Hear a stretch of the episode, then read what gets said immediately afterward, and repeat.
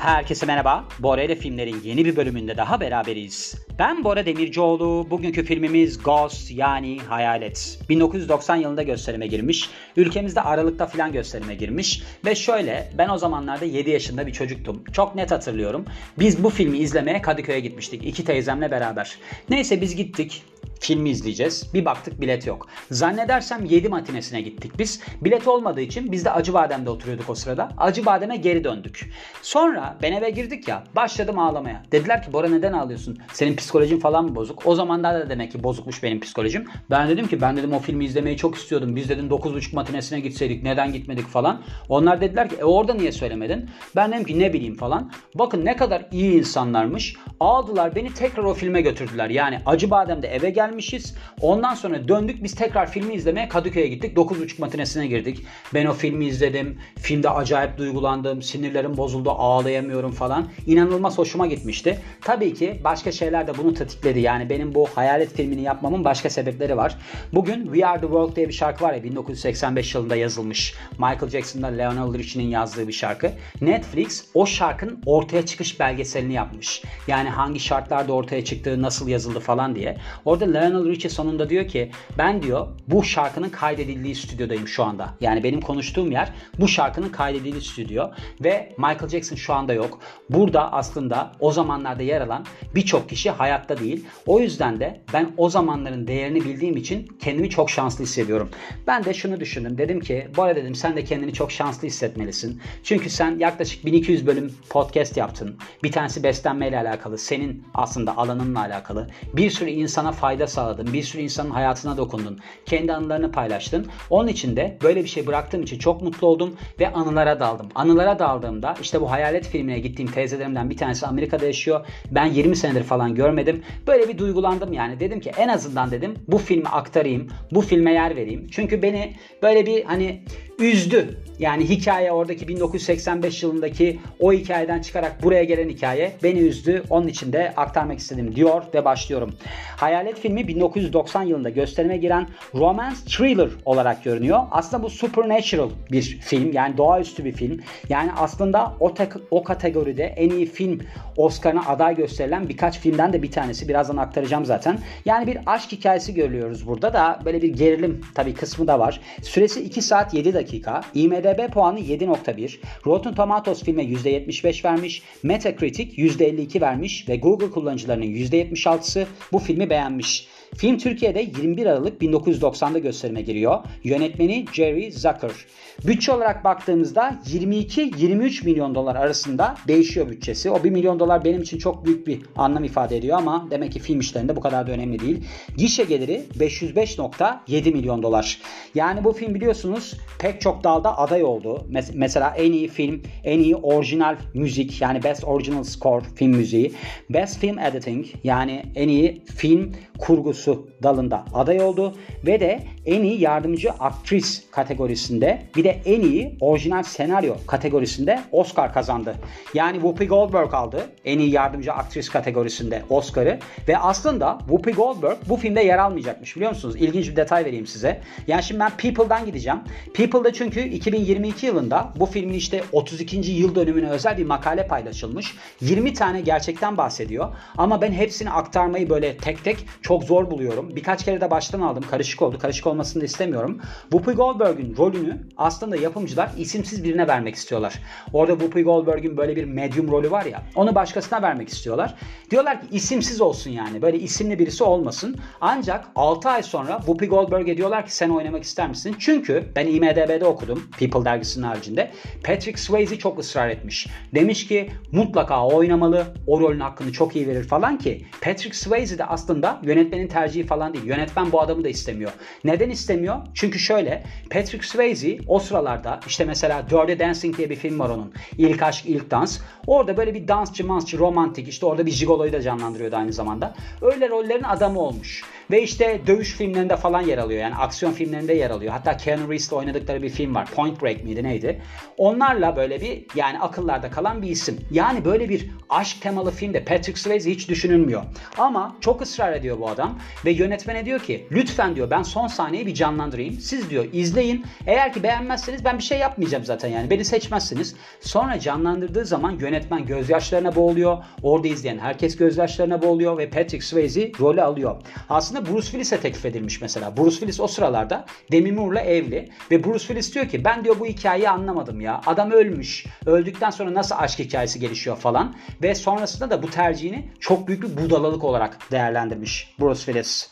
Şimdi baktığımızda 1990 yılının en yüksek gişe geliri edilen, elde eden filmiymiş 505.7 milyon dolarla. İkincisi ise Home Alone yani evde tek başına. O da 476.6 milyon dolarlık bir gişe geliri elde ediyor. Onun var Bora ile filmlerde bölümü. Dinleyebilirsiniz.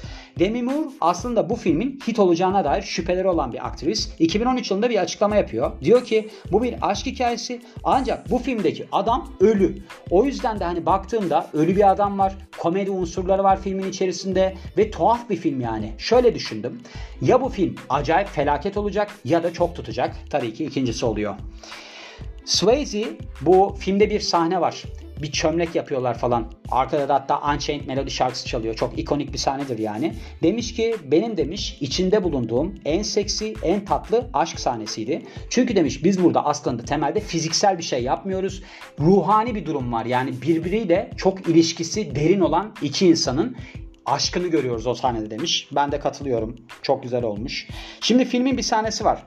Patrick Swayze işte Demi Moore'la sinemadan mı çıkıyor? Bir şeyden çıkıyor. Ondan sonra zaten işte Patrick Swayze cinayete kurban gidiyor. Orada Patrick Swayze o cinayete kurban gittiğinde filmde sahne öyle bir canlandırılıyor ki Patrick Swayze bir de işte bıçaklıyor adam ne yapıyor onun peşinden koşuyor dönüp bir geliyor ki aslında kendisi yerde yatıyor. Yani ölmüş aslında koşan ruhu. Oradaki işte o yerde yatan kişi aslında bal mumundan mı ne bir şeyden yapılmış yani adamla aynı şekilde ve Patrick Swayze bunu görünce 8 sene önce ölen babasını hatırlıyor. Çünkü o da tabutun içerisinde öyle cansız yatarken dokunmuş babasına ve aynı hissi almış. Filmde de öyle bir dokunma sahnesi var galiba ve demiş ki beni demiş çok korkuttu bu sahne ve geçmişe götürdü. Beni çok aslında derinden etkileyen bir sahne oldu demiş. Hayalet filmi Swayze'nin kariyerini canlandıran film oluyor. Bundan bahsetmiştim. Hani başında başka filmlerde yer alıyor. Basma kalıp, rol, basma kalıp rollerle anılmaya başlıyor falan diye. Bruce Willis'ten bahsettim. Rolü geri çevirdi diye. Whoopi Goldberg'den bahsettim. Sonrasında en iyi yardımcı aktris kategorisinde Oscar alıyor Goldberg. Öyle de bir durumu var yani. En iyi film kategorisinde yer alan, aday olarak yer alan birkaç tane doğaüstü filmden bir tanesi bu film. Diğerleri The Exorcist, The Sixth Sense ve Field of Dreams bunlarmış. Hatta en iyi film Oscar'ını da Dance with Wolves'a kaptırıyor. O da şey Kurtlarla Dans filmi. Bu Kurtlarla Dans filmiyle alakalı da bir anım var benim. Ben Hayalet Avcıları vardı o sıralarda. Hayalet Avcıları olduğunda ikiydi hatta. As sineması vardı Kadıköy'de. Ben annemlere tuttururdum Hayalet Avcılarına gidelim diye. Annemle babam bıkmadan, usanmadan beni götürürlerdi az sinemasına ve biz hayalet avcılarının afişine bakardık. Bakın hemen hemen her akşam bunu yapıyorlardı. Biz Acıbadem'de oturuyorduk. Götürüyordu beni Kadıköy'e hiç bıkmadan usanmadan işten gelip ve biz o afişe bakıyorduk. O sırada da Kurtlarla Dans filmi oynuyordu. Annem de diyordu ki bak Bora diyordu bu film çok güzelmiş istersen ona gidelim. Ben diyordum ki bir tarafta hayaletler falan var. Annemin de yani bana sunduğu seçeneğe bakın. Bir tarafta hayalet var. Böyle bir zafer işareti yapmış hayalet var. Elinde böyle bir aletler olan adamlar falan var. Ben Kurtlarla Dans'a gideceğim onun yerine. Yani annemin de biraz vizyonsuzluğu şimdi onu da söylemem gerekiyor yani. Neyse. Bu filmdeki kötü adam var ya. Yani Patrick Swayze'nin iş arkadaşı ona çok yardım ediyor bilmem ne ama aslında hain çıkıyor. Onu oynayan adamın adı Tony Goldwyn'miş ve 2014 yılında şöyle demiş. Ben bir tane restorana gittim bu filmde yer aldıktan sonra ve orada bir garson vardı. Bana o kadar ters bir şekilde bakıyordu ki bir anlam veremedim. Hatta benim masama servis yapmayı reddetti. Sonra kadına gitmiş demiş ki sen neden bana böyle davranıyorsun? O da böyle bakmış. Sen demiş bir filmde filan mı oynadın? Ben senden hoşlanmıyorum ama sebebini anlayamadım. O demiş ki evet ben aktörüm. Hangi film demiş? O da hayalet demiş. Evet demiş ben onun için senden nefret ediyorum. Biliyorsunuz ülkemizde de böyle şeyler var. Şimdi filmde ilginç bir şey var aslında. Dikkat ettiniz mi bilmiyorum. Yani filmde dikkat edemezsiniz aslında. O hani çömlek sahnesi var ya. Patrick Swayze ile Demi Moore'un böyle bir çömlek yapma sahnesi var. Orada bir şarkı çalıyor. Şarkının adı Unchained Melody. Yani burada Türkçe'ye çevirirsek zincirsiz melodi. Bunun bir sebebi var. Hani neden böyle adının olduğuna dair. Aslında bu şarkı orijinalinde 1955 yılındaki hapishane filmi Unchained yani Zincirsiz için yazılıyor ve bu bir mahkum tarafından söyleniyor o filmin içerisinde. Ve bu sebeple de işte bu filmde yer aldığında bu isimle yer alıyor. Yani aslında sebebi 1955 yapımı bir filmde yer alması özünde.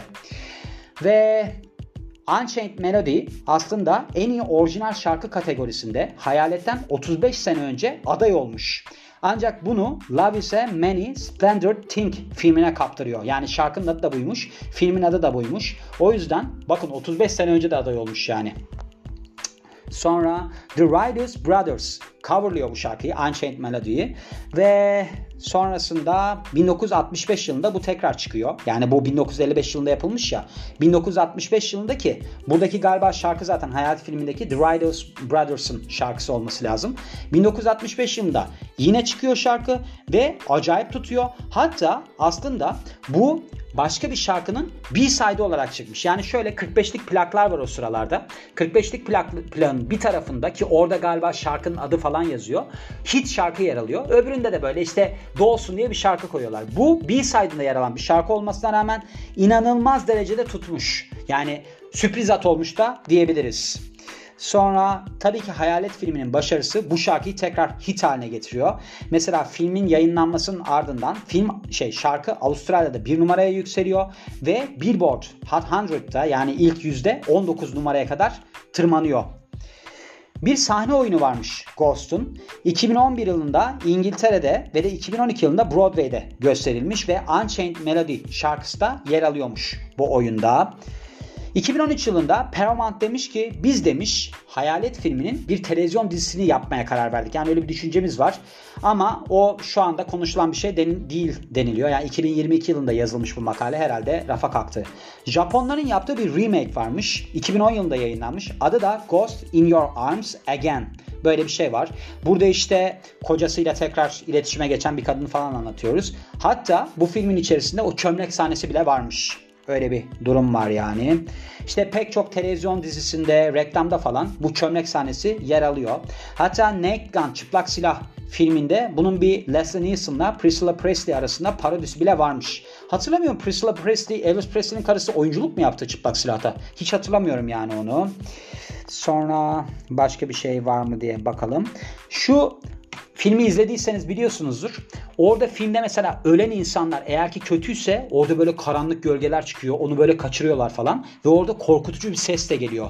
Yani o hayaletlerin böyle bir kötü bir sesi de geliyor yani daha karanlık olsun diye herhalde yapılmış. Bu aslında neymiş biliyor musunuz? Bebek ağlamasının yavaşlatılıp geriden sarılması. Yani bir bebek ağlaması sesini yavaşlatıyorlar sonra tersten sarıyorlar. Onu da hayaleti sesi olarak koymuşlar. Öyle bir durumu varmış. Başka bir şey var mı? Ve başka bir şey göremiyorum. Ha şöyle.